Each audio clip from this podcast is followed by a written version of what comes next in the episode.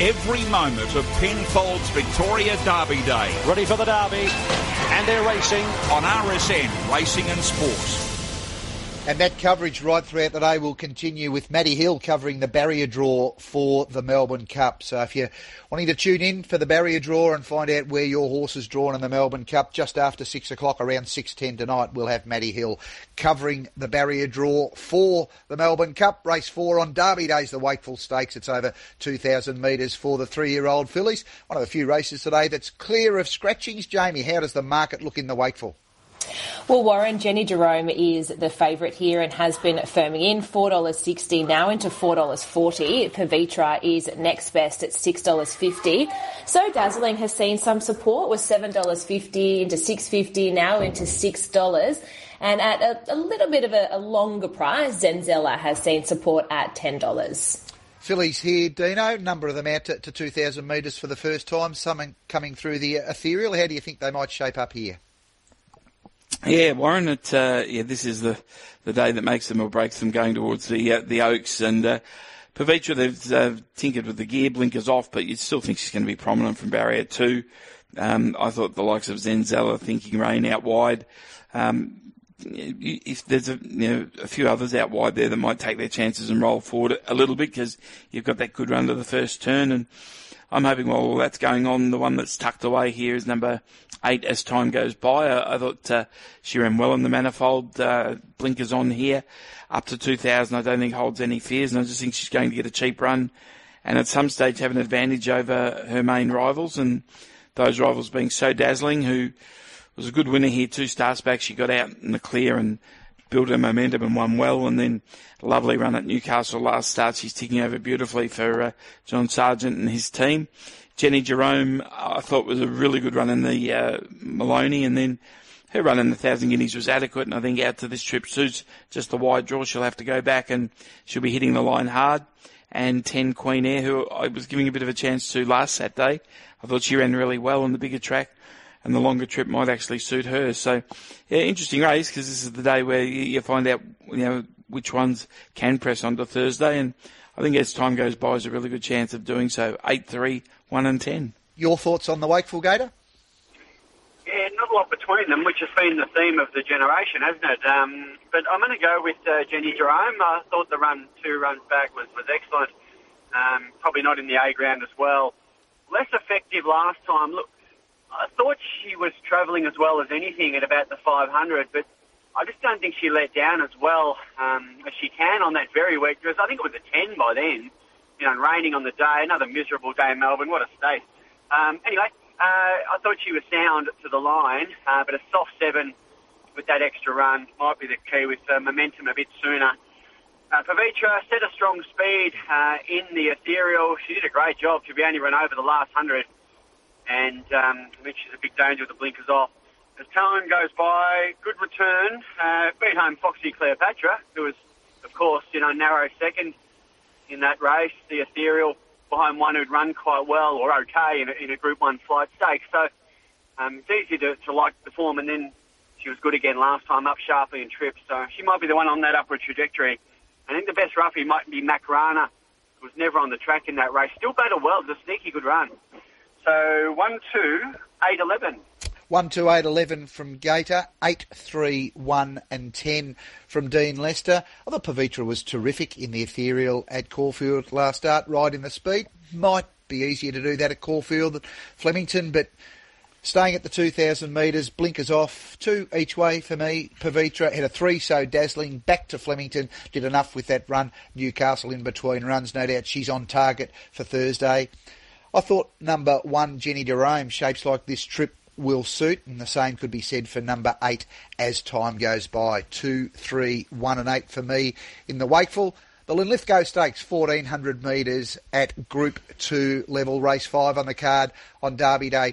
Take out numbers 2, 3, 10, 11, Jimmy the Bear, who going to start in the uh, the Golden Eagle, and 13, Brigantine. What's the market doing here in race 5, Jamie?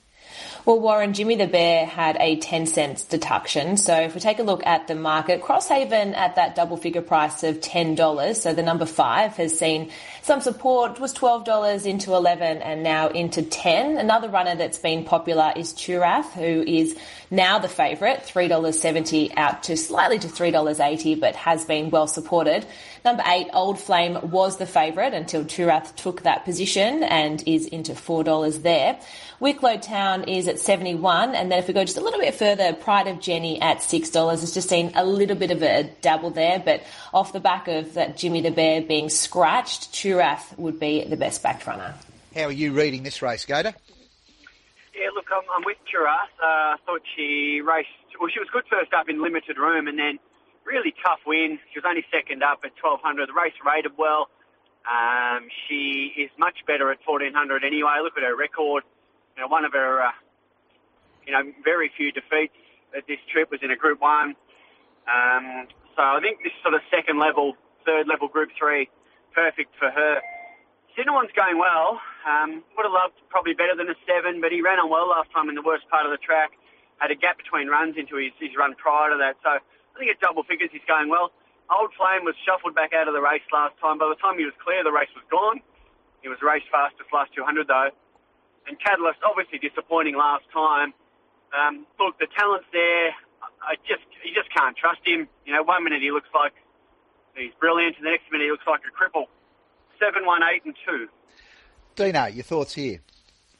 Uh, right, uh, I'm going with uh, Crosshaven. Um, uh, I think he's got a uh, really good chance here second up. I thought first up he ran a good race. He was wide, he was working, peaked on his run. He drops three kilos, and this is a uh, good hitting spot for him, 1400 at Flemington, uh, and uh, I think he's got a great chance to beat seven Turath. Uh, she did a good job at Geelong, and she's better suited at 1400 metres.